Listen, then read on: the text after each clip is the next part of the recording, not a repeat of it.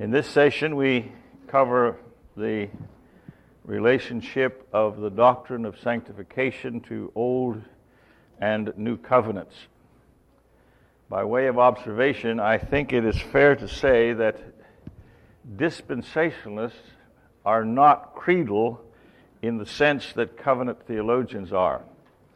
In other words, dispensationalism does not have a concise, definitive standard such as the Westminster Confession of Faith or the Canons of Dort. And I think that's the reason, and this is just a personal observation, I think that's the reason that dispensationalists have a tendency to be far more flexible in their ability to listen and think than those who are of a covenant theology bent. Uh, dispensationalists don't feel nearly as threatened by something new as a covenant theologian does if he has a total rigid system where you pull one block out, the whole thing collapses. And I think that's why you, you have this. Uh, every dispensationalist, I, I, I don't know hardly any dispensationalist that I've ever met who call covenant theologians legalists. And yet, nearly every covenant theologian I know calls dispensationalists antinomians. That's just automatic. And I think it's because of this rigidity.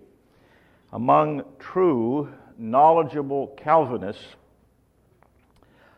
I think the dispensational Calvinists, that is, those who are thorough Calvinists, I think they have a tendency to understand covenant theology far better than the classical covenant theologist, under, uh, covenant theologian understands dispensationalism.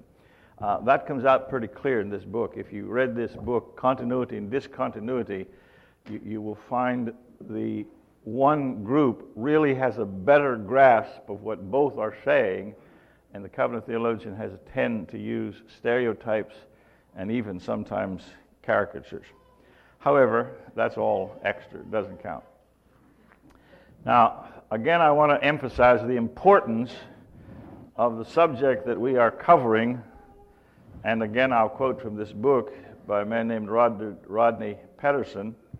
And uh, he emphasizes this the first question in the interpretation of Scripture for the Christian after acknowledging the Lordship of Jesus Christ is how to relate the Hebrew Scriptures to the New Testament.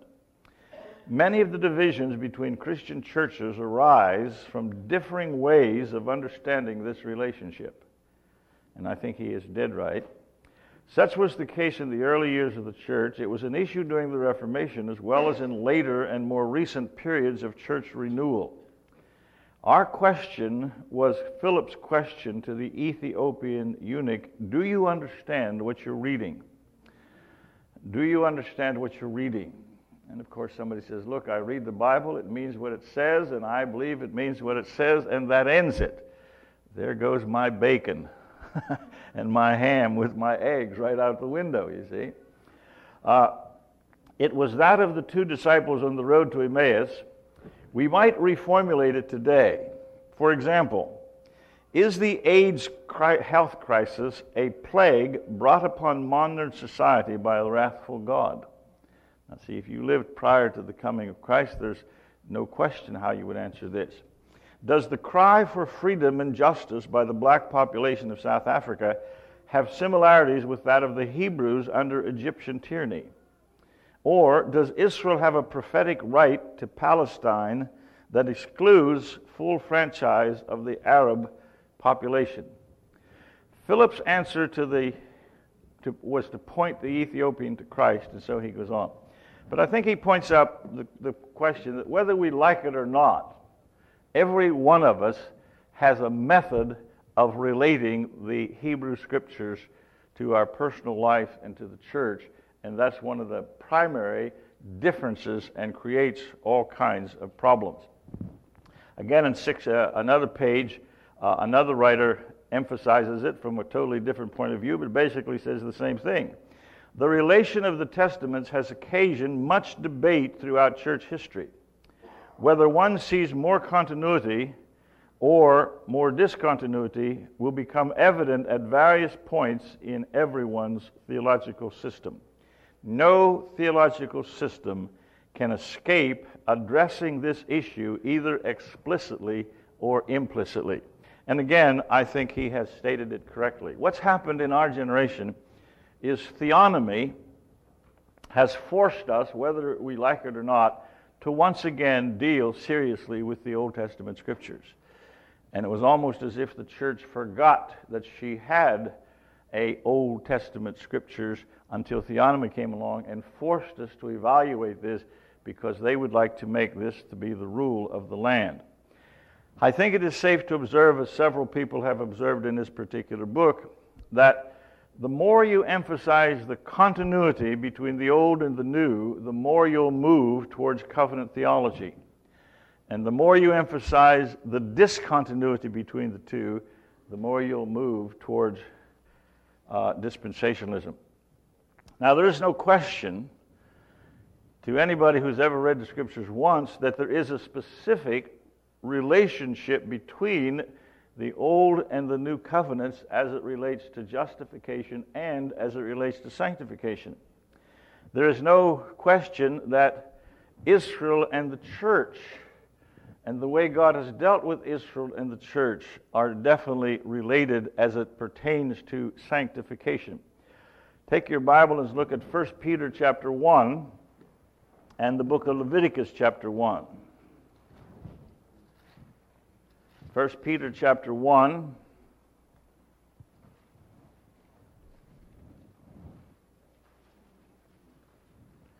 And the book of Leviticus chapter 19.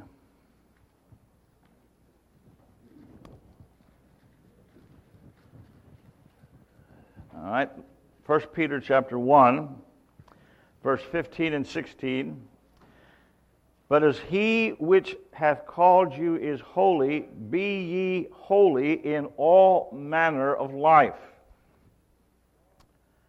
And how does he prove this? Because it is written, Be ye holy, for I am holy. And Peter is quoting from the book of Leviticus. Now, if that doesn't tie the old and the new together in some way, then, then I can't read because Peter is saying, You are to be holy in all manner of life. And he uses the book of Leviticus to reinforce this and to prove this. In the book of Leviticus, chapter 19, the whole chapter over and over uses this phrase, For I am the Lord, I am the Lord your God. Be ye holy, for I am holy. He starts out in the very first verse. And the Lord said unto Moses, Speak unto all the congregation of the children of Israel, and say unto them, You shall be holy, for I, the Lord your God, am holy. And Peter quotes that verse to enforce upon you and me the necessity of being holy. And you read the verses, go over to the book of Leviticus, chapter 11. The same thing. The book of Leviticus, chapter 11, beginning to read at verse 41. And every creeping thing that creeps upon the earth shall be an abomination, it shall not be eaten. Whatsoever goeth upon the belly, and whatsoever goeth upon all four, or whatsoever hath more feet than all creeping things that creep upon the earth, them you shall not eat, for they an abomination. You shall not make yourselves abominable with any creeping things that creepeth, neither shall you make yourselves unclean with them. You shall that you should be defiled thereby. For I, the Lord your God, for I am the Lord your God, you shall therefore sanctify yourselves, and you shall be holy, for I am holy, and so on. And so Peter is using these two passages to teach the necessity of sanctification in all of the Christian's life. And if you want to go back and look at verse 19, or chapter 19 again, Look at verse 4. Uh, Turn you not unto idols, for I am the Lord. Verse 12, for I am the Lord. And he keeps saying this over and over again. Now, here's the question Did God command both Israel and the church to be holy? Absolutely. Secondly, does Peter use Leviticus 11 and 19 to prove that we as Christians should be holy or that we should be sanctified? And again, the answer is yes. And is the reason in both cases identical? Yes.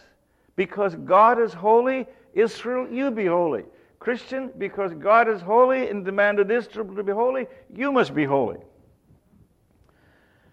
Now, here comes the $2064 question. Does the fact that Peter quotes the book of Leviticus to show the necessity of the Christian being holy, does that mean that I, as a Christian, can go back to the book of Leviticus and read all of those things and learn how I am to live my day to day life so that I can be holy? Do you see what I'm saying? Now, see, that to me is one of the fallacies of the hermeneutical uh, principle once a law is in effect, it's always in effect.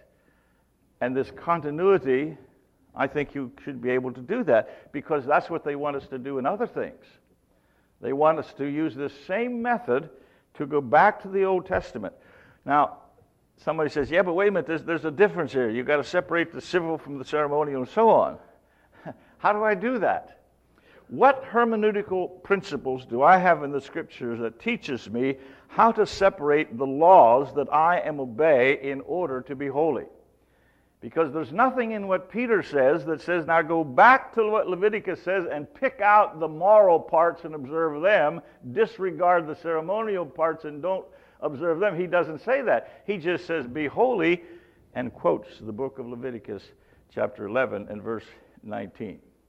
Now, now, one of the principles, hermeneutical principles in sanctification and in all understanding of Scripture is this once a law is in force, it's always in force unless later revelation specifically stops it.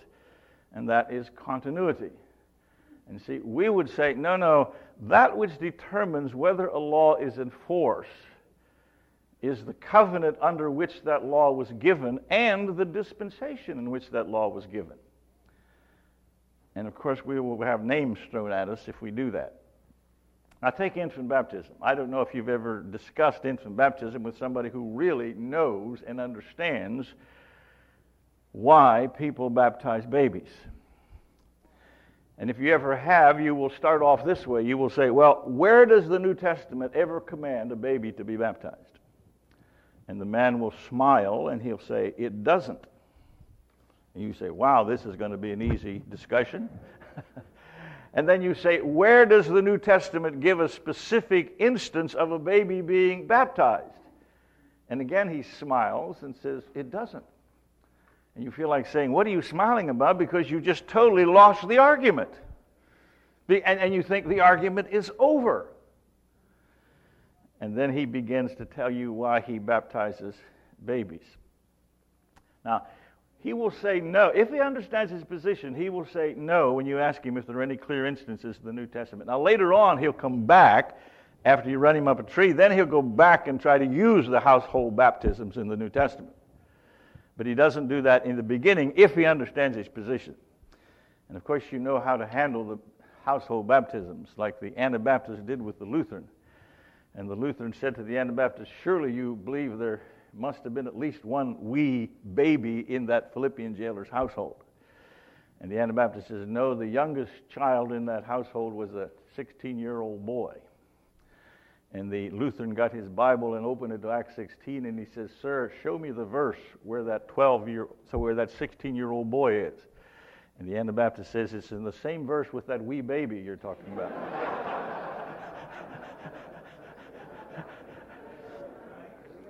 Now, now, learn something from the wisdom of that Anabaptist. In any discussion, whether it's theological, philosophical, or even with your wife, it is not my responsibility to prove something isn't there. I don't have to prove that there aren't any babies if you're going to use the passage to teach infant baptism, it's solely 100% your responsibility to prove there were babies there. I don't have to prove they weren't. And that's what this argument reduces to when you talk to him. So, anyhow, you think the argument's over. The guy's standing there grinning because he's admitted there is no New Testament commandment and there is no New Testament example. And so he says, Well, now, Mr. Reisinger, you do believe in the unity of the scriptures, don't you? And I would say yes. And then he would say, Well, you do believe that the unity of the scriptures means the unity of the covenants, that there's one covenant with two administrations.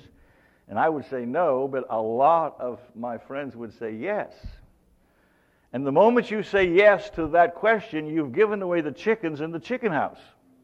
And it's only a matter of time until you're going to be up a tree. Somebody told me that last year at a conference down in Florida, I think it was Dr. Sproul's conference, that somebody had given quite a statement on believers' baptism. And then they had a short discussion or debate or something. And Dr. Sproul says, You do believe in one covenant with two administrations? And the man who made the statement said, Yes. And within 15 minutes, Sproul had him up a tree. It was pathetic.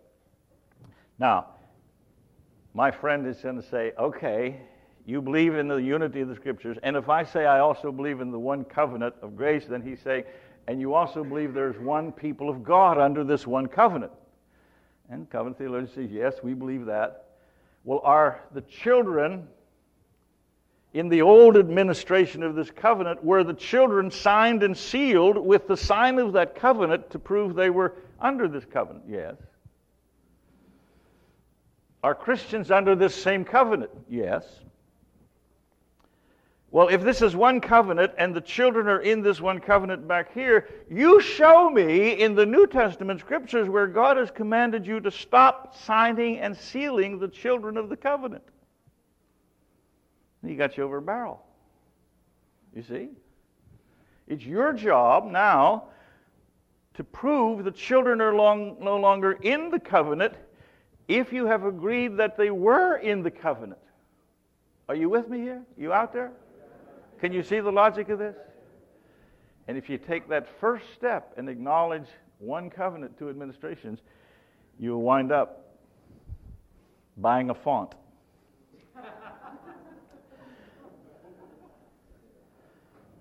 now, if you, if you don't believe what I'm saying here, I have never met yet a Paedo Baptist pastor who was converted to being a Baptist by all of the rhetoric of all the Reformed Baptists put together.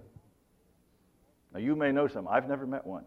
But I know hundreds of young Reformed Baptist men who became Presbyterians because they have no polemic, because they do not understand the relationship of the old covenant to the new covenant. Now, this one once a law is given, it must be specifically rescinded in later revelation, is a good and necessary consequence to this one covenant, two administrations. As I mentioned, infant baptism, you do the same thing with the Sabbath. You can do the same thing with a whole lot of rules and regulations. The theonomist would do that same thing with a whole lot more things. Now, even if this idea that we are forced to think about all the time. The law of God is divided up into moral, civil, and ceremonial. Even if that were true, it still doesn't answer the question. There is no question that in the Old Testament scriptures, under the Old Covenant, there were laws which were moral in nature, there are laws which are ceremonial in nature, there are laws which are civil in nature. Nobody discusses that. The question is are there codes of law that can be put together and labeled moral law? The Decalogue, this is the moral law, unchanging moral law. Over here is another code, another list. They're ceremonial laws. These are civil laws. And this code is gone, this code is gone, this code is still here. That's the question that we're talking about. Go back to Leviticus chapter 19 and let's see if we can learn how to do this. Leviticus 16, Leviticus 19, beginning at verse 16.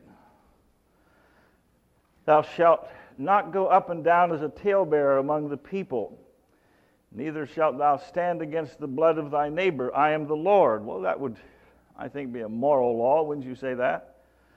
Thou shalt not hate thy neighbor in thine heart. Thou shalt in any wise rebuke thy neighbor and not suffer sin upon him. Well, we could put that on the moral list.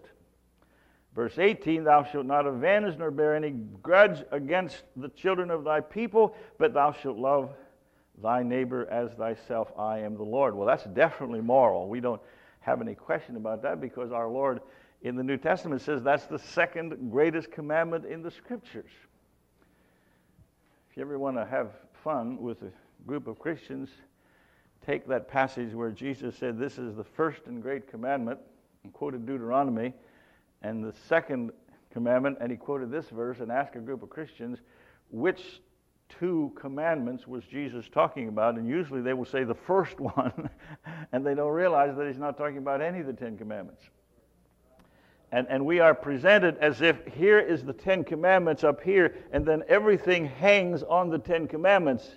And the Ten Commandments are a summary of the whole duty of God. Uh, Mr. Zaspel has done an excellent job on this to show that it's not, the Ten Commandments are not this and then everything's under this, but rather the Ten Commandments is under another law of God which is far greater than this. And, and he's done an excellent job on that. He has a paper coming out which I hope gets put into a booklet form and about 10,000 are distributed. Excellent piece of work. All right. Now there's no question that this is a moral commandment. Verse 18 or verse 19. And this is right after, Thou shalt love thy neighbors yourself. The very next verse, You shall keep my statutes, thou shalt not let thy cattle gender with a diverse kind, thou shalt not sow thy field with mingled seed, neither shall a garment mingled of linen and wool come upon you. Now, where would you put that? Well, that, you say, no question, that's ceremonial. But what I ask is, what hermeneutical principle do you get out of the scriptures that gives you the right to say verse 20 is binding, or rather, verse 18 is binding, but verse 19 isn't? I mean, who gives us authority to pick this one and say this one is still in effect and this one is not in effect when it's all in the same context? And verse 20 Whosoever lieth carnally with a woman that is a bondmaid betrothed to a husband and not at all redeemed, nor freedom given her, she shall be scourged. They shall not be put to death because she's not free. You know, I get very perturbed with feminists who get tough on the Apostle Paul. If, I think that the, Paul ought to be the feminist patron saint. If ever there was somebody who liberated women and brought them freedom, it was the Apostle Paul. And if you want to talk about equality of the covenants, I tell you, women under the old covenant was not equal in the sense, in any sense, even close to what they are today. Here, this idea of freedom, just because of slavery, and there was a couldn't be punished with death. It's amazing. But we'd put this one on the moral list. Down to verse 26.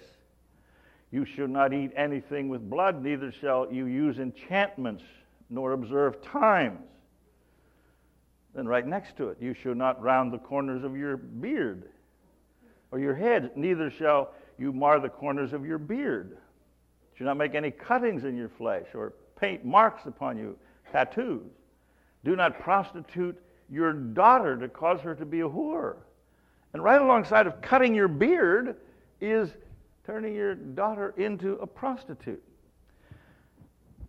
Now, if 2 Timothy which says that all scripture is given by inspiration of God and is profitable for doctrine and for instruction in righteousness and reproof and so on, should I be able to use any of these verses as a memory verse in Sunday school? And teach something about doctrine and something about righteousness. So even if you could divide these things up into this list, you still can't just dismiss one list and say, well, we're done with that. We don't have to worry about that. No, no. We got to be able to use that as part of the Word of God that's profitable for doctrine and for teaching. Do you understand what I'm saying? No question we can use I should love your neighbors yourself as a memory verse and teach a whole Sunday school lesson on it. In fact, a whole series of Sunday school lessons on it.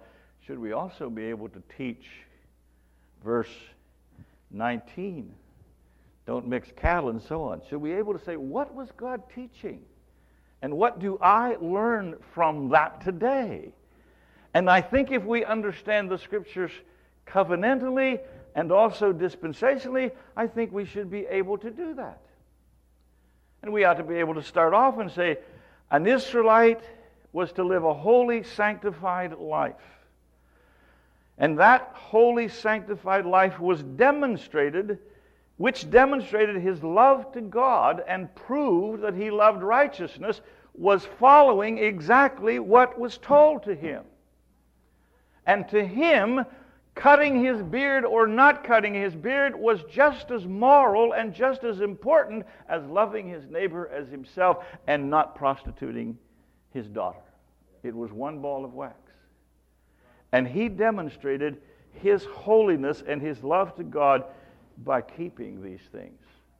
But that immediately alerts us to say, no, wait a minute, the definition of righteousness and the definition of how to live a sanctified life is radically different for a Jew under the old covenant than it is for a Christian under the new covenant. In both cases, he's commanded to be holy. But because this New Testament writer references him back here as the reason, he can't go back there and say, okay, I know how to be holy. I don't mix cotton and wool. I don't plant radishes and carrots in the same field. And if you don't think anybody thinks about this, talk to David Frampton. They were having devotions in their family, reading this. I think it was David. Was that you, David? And this, one of your sons said, "Daddy, did we sin when we planted garden, gar- peas and corn in the same same row?" Now, in 1 Peter, he can apply the principle without taking any of the specifics. And you can have true unity. I think the same principle is true when we come to Acts chapter 2 and, and, and Peter says, This is that which is spoken by the prophet Joel. Older dispensationalists tried to do away with that altogether. And then the covenant theologian, he goes to the opposite extreme and he says, Okay, I have a principle here that, that enables me to understand the whole Old Testament scriptures. And he goes back to the book of Joel and say everything in the book of Joel is fulfilled, and by extension, everything in the Old Testament is fulfilled. But all Peter's doing is pointing to one text and one event and says, This is that. That's as far as you can go. And that's as far as you can go with Peter when he says, It is written. You can't say all of Leviticus is written for me to learn how to live, but the principle is there. Now, I think the covenant terms under which one lives is the thing that defines righteousness and sanctification for that individual. And the moment we say that, we can say, you can see how impossible this is for a covenant theologian because he only has one covenant with two administrations and only one canon of conduct. So, this idea that the law is always in effect unless later rescinded is not really sufficient.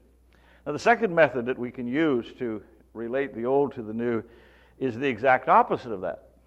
And it says nothing in the whole old covenant, none of the laws, none of the rules are in effect unless they are repeated in the new covenant scriptures. And I, I know some people who say that, and I was very tempted to do that when I first started to understand this myself, but it is fraught with problems. It's fine when you come to Leviticus 19:19, love your neighbors yourself. There's no problem at all. But what about such things as bestiality? And the theonomists, they throw this at us all the time. One theonomist asked a professor from one school, Is bestiality a sin today?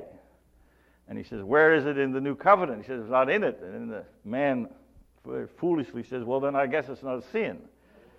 Well, you see, that you'd be driven to that if you took this view, and I think that's nonsense. When we emphasize that the Christian begins his ethics with the cross in the New Testament, we are not saying we're starting at ground zero. We are building on what is already in place.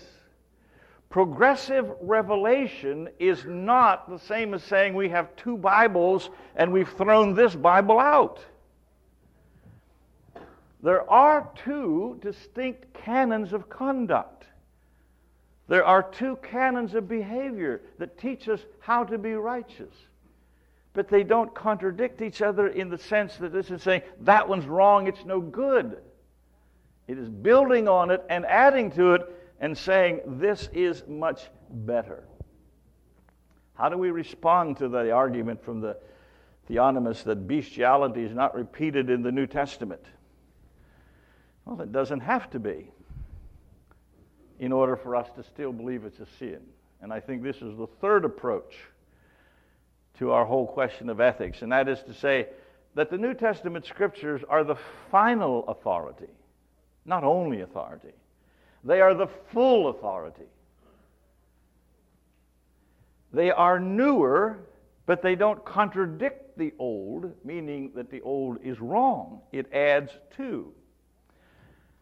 Now, the New Testament scriptures and the New Covenant canon of conduct is not a new Old Covenant. And I, and I have some friends, I wish they were on the other side, but unfortunately they're on my side, who, who have a new Old Testament. I know some people who hold New Covenant theology who don't understand it, and they're the worst legalists in the world in just a different sense. Life under the New Covenant is not basically a list oriented way to live. It's not saying it doesn't have rules, but it doesn't reduce it to the way it was under the nation of Israel. There you had codified what to wear, what to eat, when to get up, when to light a fire. The whole thing was list oriented. Why? Because they were children under age.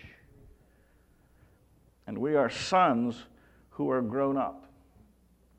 If the Old Covenant lists 10 things which are sexual sins, the New Covenant doesn't have to list all of those same 10. It can list three, it can list five. Once it endorses the list, it endorses all 10. You understand what I'm saying?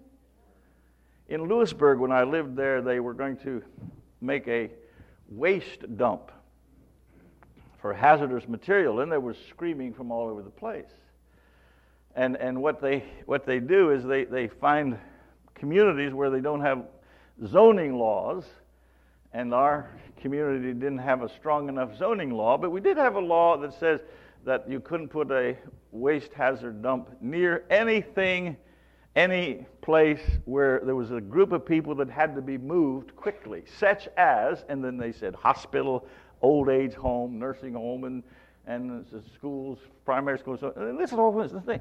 But they never said prisons. And we have a prison the Lewisburg uh, Federal Penitentiary. And so they said, well, it doesn't say, doesn't say prison, so therefore it doesn't apply to us. Well, do prisons have a situation where it'd be difficult to move a lot of people real quick? So it doesn't have to say prison if the parameters are clear. And so in the Old Testament scriptures, you don't have to have bestiality mentioned in the New Testament if the parameters in the Old clearly define it as immorality. You understand what I'm saying? Now let's go back again to Leviticus 19. Were all of these things important to a Jew? Yes. Was whether or not he cut his beard just as important as whether he loved his neighbor as himself? Did you ever notice when you read Leviticus 19 and you get down to verse 18? Thou shalt not avenge nor bear grudge against the children of thy people, but thou shalt love thy neighbor as thyself. There's no indication that you're coming to a biggie. You know, get ready, folks, because I'm about ready to give you the second greatest commandment in all of the scriptures. You don't have that. In fact, we're, we're, we're rather amazed that our Lord picked it out as the second greatest commandment because there's nothing in the context to seem to indicate it would be. And it was no more important to a Jew in the way he lived than the rest of these things. Can you imagine a, a Jew's neighbor asking him why he lived the way he lived? Why do you cut your hair the way you do? Why, why, why do you plant your garden different than anybody? Never saw anybody live the way you do.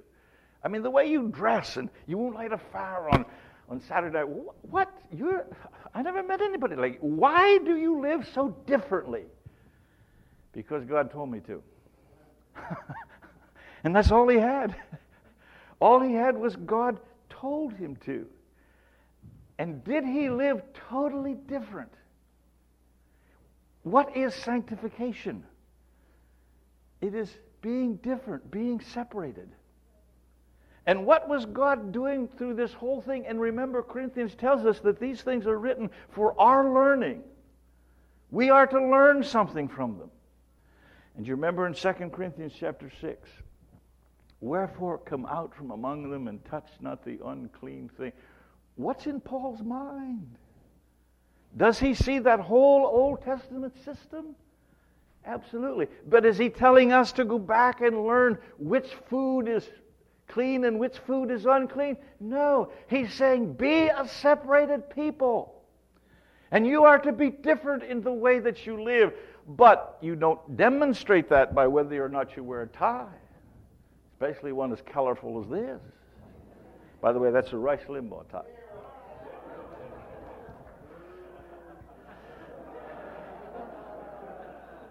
I did not buy it.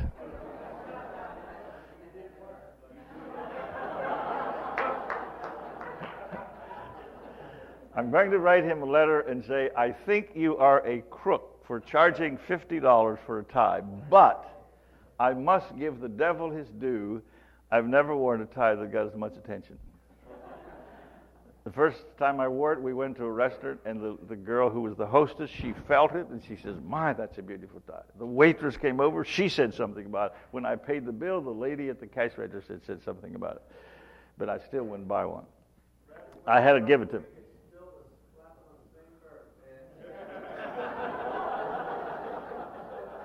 All right. All right.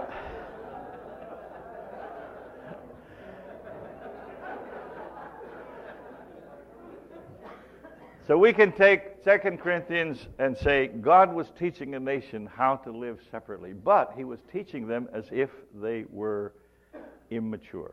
And that's the way you teach children, with rules from top to bottom. And the Jew, from the time he got out of bed till he went to bed at night, his life was controlled with rules. He had a book, man. He could look in the index and say, What about this situation? What about this situation? The New Testament does not present morality like that. Doesn't mean it doesn't have any rules. It doesn't mean to have an absence. No, no, no. But the emphasis of the New Testament is, first of all, you've been given the Spirit of God as the pedagogue. You have the law written in your heart. You have a whole new motivation. And you're treated as sons where you apply this this way, this this way. That's the whole essence of growing up. Now, we're not children, we're grown sons. There's a hermeneutical principle, seems to me, in the New Testament, I mean, the scriptures, that gives us a first that which is natural, then that which is spiritual. And oftentimes there will be things that will have a twofold understanding. For instance, when, when God promised Abraham a son, the book of Hebrews, chapter 6, verse 18, tells us that he persevered in faith and received that promise. Yet Hebrews 11, including Abraham, says that these all died in faith, not having received the promise. And so it's obvious that that promise of that son, that seed, was not just that boy Isaac, but was also Jesus Christ himself. They're both there. I think you have the same thing in Samuel when, when God was promised to raise up David's seed to sit in his throne. And then he says, If he disobeys, I'll not take my promise from him. Acts 2 tells us that seed was Christ, but also that seed was very obviously Solomon. They're both there. And I don't think we can use the one to overthrow the other. But back again to this idea of ceremonial and moral. Let me ask you a question. Was circumcision a moral or was it a ceremonial commandment?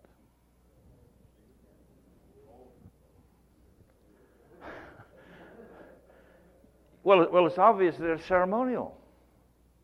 But it's also obvious you didn't do it, you got killed. Right? We come over to the Galatians and Paul says, circumcision, uncircumcision, who cares?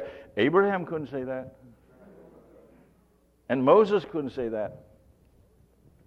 Go back to Genesis 17, where God made the covenant with Abraham.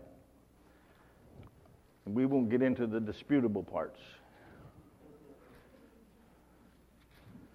This is a passage that both the dispensationalists and the covenant theologians use, both of them. Verse 7 I will establish my covenant between me and thee and thy seed after thee in their generation for an everlasting covenant, to be a God unto thee and to thy seed after thee. And I will give unto thee and to thy seed after thee the land wherein thou art a stranger, all the land of Canaan, for an everlasting possession, and I will be their God. An everlasting covenant to be their God, and an everlasting covenant that they will possess this land as an everlasting possession. Verse 9 and 10, or verse 10 This is my covenant that you shall keep between me and you and thy seed after thee. Every male child among you shall be circumcised. And you shall circumcise the flesh of your foreskin. It shall be a token of the covenant betwixt me and thee. And he that's eight days old, and so on. Verse 13 He that's born in thy house, and he that is bought with money, needs to be circumcised, and my covenant shall be in your flesh for an everlasting covenant. And the uncircumcised man whose flesh of his foreskin is not circumcised, that soul shall be cut off from his people. He hath broken my covenant. And the thing that's important for what we're talking about here today is that the sign, that is circumcision, stands for the whole covenant. And that's why it is so serious. Here is a simple ceremonial token, a simple ceremonial act. And yet that act stands for the whole relationship, stands for the whole covenant. To the place that there's death, for not imposing this sign on your child. Capital punishment. Now, do you have capital punishment for, for breaking ceremonial signs? See, there is no such thing as this idea of ceremonial and moral when you come to something like this. When God says do something, it's moral. You don't look at the nature of it, you look at did He command it? And when God says, do this or you're a dead man, don't argue about whether it's moral, ceremonial, civil. Do it. A moral obligation can be attached to anything, even how you plant your food and how you plant your garden. Now, how important are these so called ceremonial tokens? Well, how important was this one? Remember when Moses was coming down to deliver the children of Israel, and the scriptures in Exodus chapter 4 says God was going to kill him. And Zipporah took a stone and circumcised Moses' son. She knew what to do. Apparently, they had some arguments about this. And apparently, she wasn't willing to have it done. But when she saw Moses ready to die, she all of a sudden changed her mind and she knew what to do. And she had that boy circumcised or not had him circumcised, she circumcised him. Why was God going to kill him? Because here's the man who is delivering the children of Israel because of the promise made to Abraham, and he's not even wearing, I mean, his son is not wearing the, the very covenant sign. That's how important signs are. You don't get into the idea of civil and moral, even though Paul can take this and say, look, it's nothing but a useless ceremony. You want to have your children circumcised? Go ahead, but don't do it as a religious rite. But back there, it was as moral as could be because of what it stood for. See, this helps you understand why that guy was stoned to death for just picking up a couple sticks. That was the worst possible sin that man could have committed because the Sabbath was the sign of the covenant. It, the Sabbath is no more moral than circumcision is moral. They're both nothing but ceremonies. But when they are the signs of covenants, then they become the most important part of the covenant. The most important of the Ten Commandments was the Sabbath. And that's why that man was stoned to death.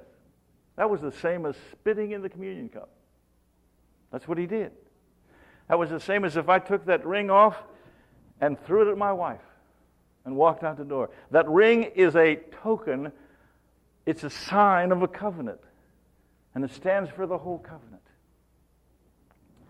And that's what Moses was doing. He was denying the covenant. That's what Moses, that's what the man who picked up sticks was doing. He was denying the covenant. By the way, this is a side effect. I, I think when Jesus said this, do in remembrance of me, and took the communion cup and said, This is the new covenant in my blood. This do in remembrance of me. I think he was deliberately, consciously contrasting himself with the old.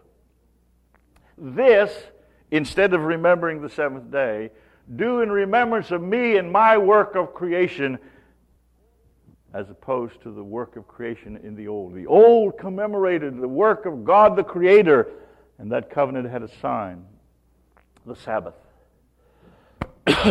and he says, This is the new creation. This do in remembrance of me. And this is the Father's greatest work. After he finished his first creation, he rested. And he rested in his creation to enjoy his creation. Didn't rest because he was tired. He rested in his creation, but his rest was very quickly ended because sin entered the world. And now the very creation which God said was very good, he has to look upon it as cursed. And he came out of his retirement and began to work again. And he sent his son to finish that work. And the whole motif of the, of the New Testament scriptures I came to do the work of my Father, because he's back to work. And when he said in the cross, it's finished, he's talking about the work my Father gave me to do. It's finished, and the communion service is the commemoration of that work. And we remember him and what he did in our place. Now, it seems to me we can be hypocritical sometimes without our realizing it. And I think covenant theologians are just a bit hypocritical when it comes to the Sabbath. Because they will thunder that the Sabbath is a moral commandment, it's always in force. But we say, well, where is its continuity in the New Testament? Where, where is it brought over into the New Testament? Because it seems to me you don't have much continuity. First of all, you've changed the day from the seventh to the first. And you've changed the reason for observing it from creation to the resurrection of Christ. And the worst thing you've done is you've dropped all the rules. Because that commandment had specific rules. Don't light a fire on the Sabbath. If you do, you'll be put to death. Exodus 35. No choice. So we say, well, what's the moral equity of lighting a fire in the New Testament scriptures? What's the, what's the continuity of this over here? What do we put people to death for today? And all of a sudden, we discover that this absolute moral commandment has no rules. It's up to your Christian liberty. Can I take my wife out to dinner on Sunday? Well, that's up to your Christian liberty. You don't put absolute commandments of God under Christian liberty. Absolute commandments are to be obeyed. If you want to have fun, just ask a preacher who thunders about the Sabbath, what must somebody do in your congregation before you'll discipline them as a Sabbath breaker. And you'll have fun because they wouldn't discipline anybody.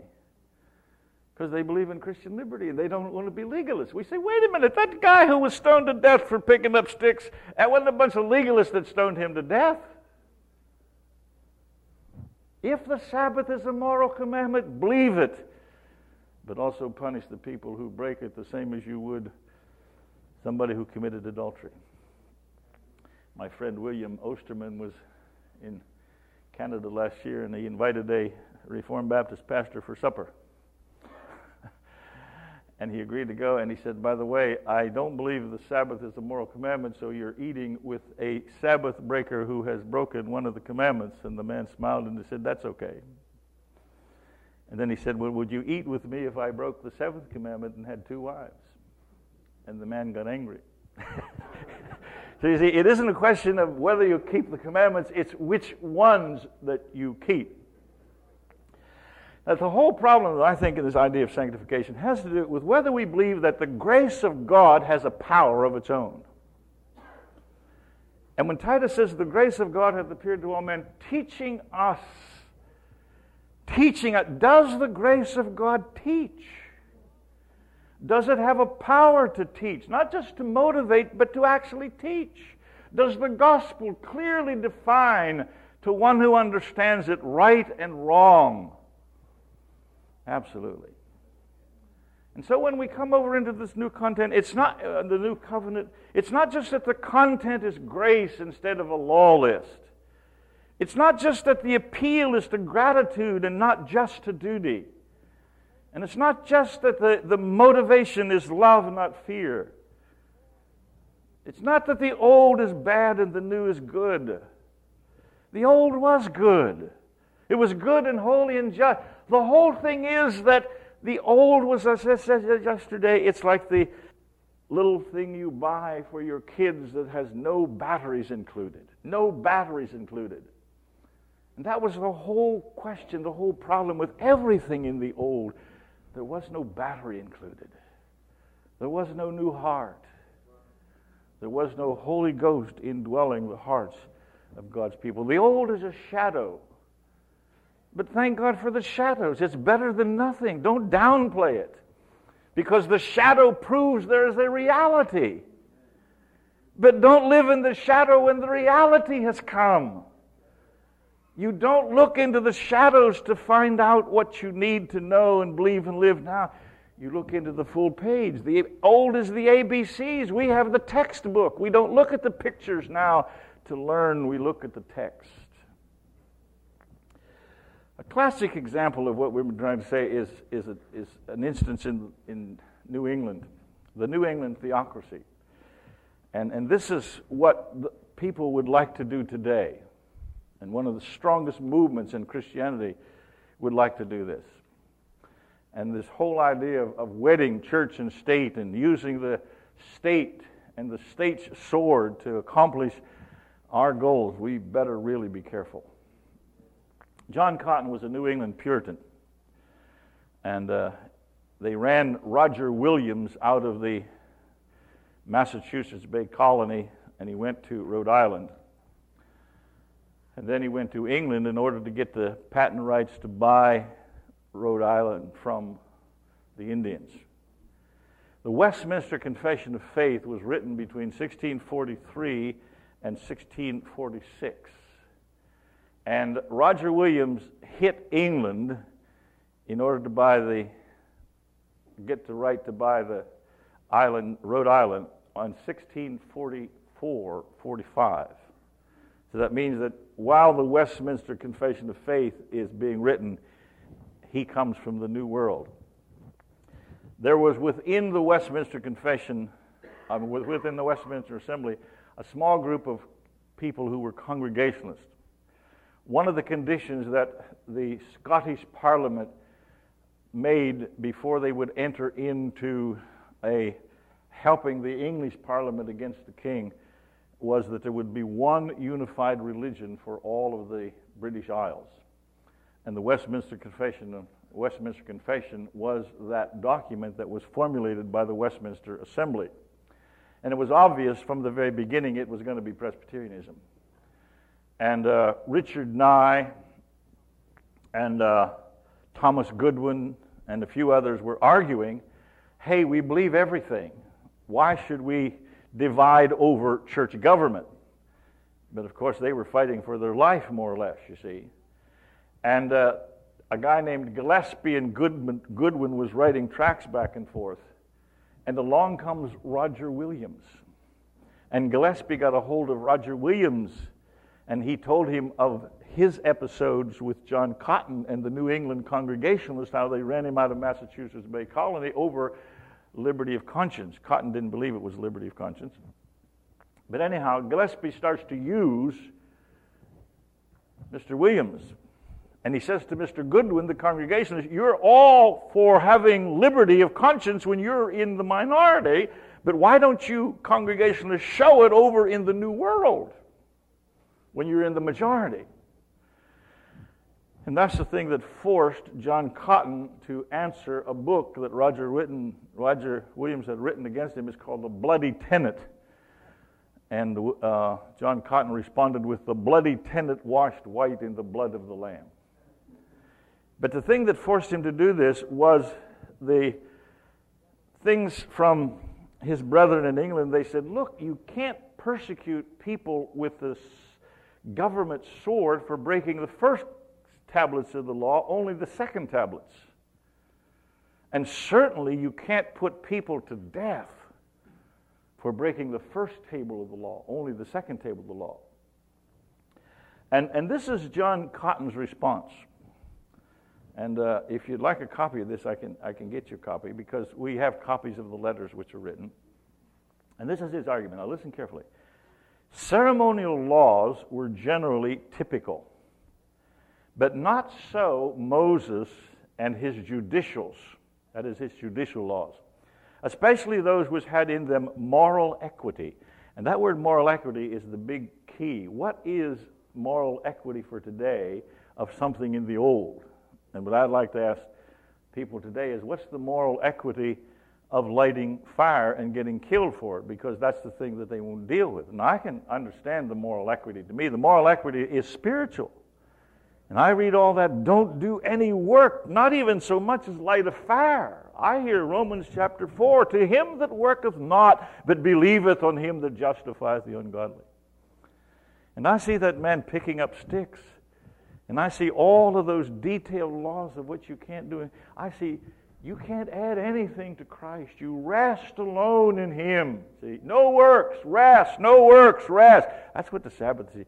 No, no one thing ever depicted the cross and the doctrine of salvation by grace as clearly as that Sabbath commandment. That pushed you to faith, especially the 50th year, the Sabbath of Sabbaths, the Jubilee year. Boy, that was grace. Just imagine if you were head over heels in debt and you knew tomorrow morning at 6 o'clock all the debts were going to be canceled. You were going to get your farm back, man. You'd be up at 6 o'clock in the morning waiting for that ram's horn to blow. Woo! Free, debt free. That's Jubilee. We live in Jubilee. We live in the Sabbath. Oh, get, don't get bogged down with all those things and miss Christ in the Sabbath. Let me go on. It is moral equity that blasphemers and apostate idolaters seducing others to idolatry should be put to death. But the external equity of that judicial law Moses was of moral force and binds all princes to express that zeal and indignation both against blasphemy in such as fall under their just power and against seduction to idolatry. Did God command the government in Israel to put to death false teachers, false prophets, seducing? Absolutely.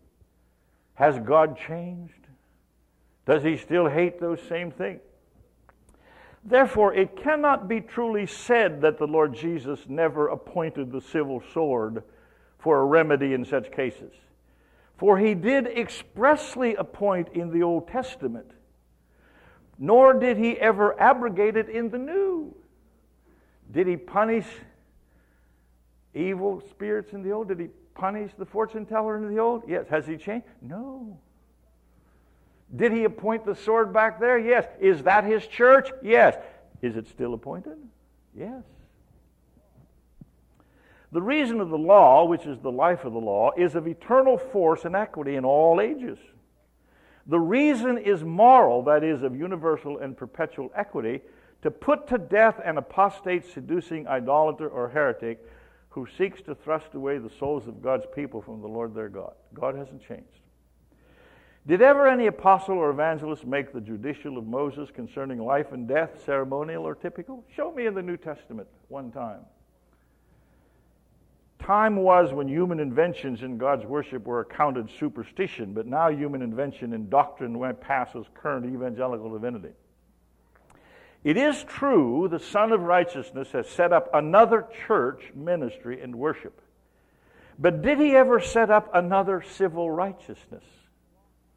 Or a magistrate to walk by another rule of righteousness than that which God gave by Moses? If it be true that Christ gave no express ordinance, precept, or precedence of killing men by material swords for religion's sake, it is also true that neither did he for any breach of civil justice, nor for murder, nor for adultery. In other words, where in the New Testament does Jesus ever tell the magistrate how to use the sword? Who should be put to death? And then his argument is this If you cannot find in these New Testament scriptures a rule of civil society, a way to government, things that should be punished with death, if you can't find any, why won't you use the ones that God has already given to his church? And remember, Israel is the church. And he got you over a barrel.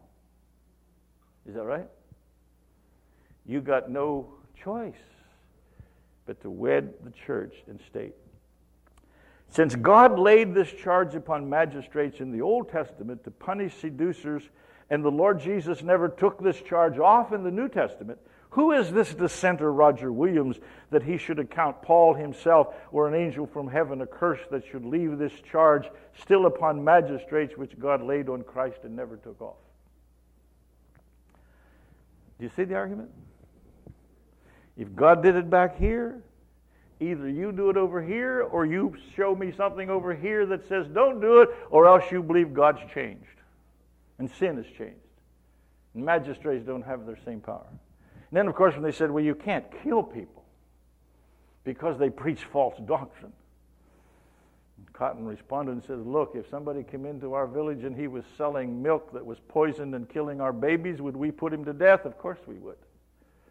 He said, which is more important, that baby's soul or that baby's body? And when somebody comes in here peddling doctrine that's going to send that baby to hell, we're going to put him to death. And we ought to, if we live under the old covenant.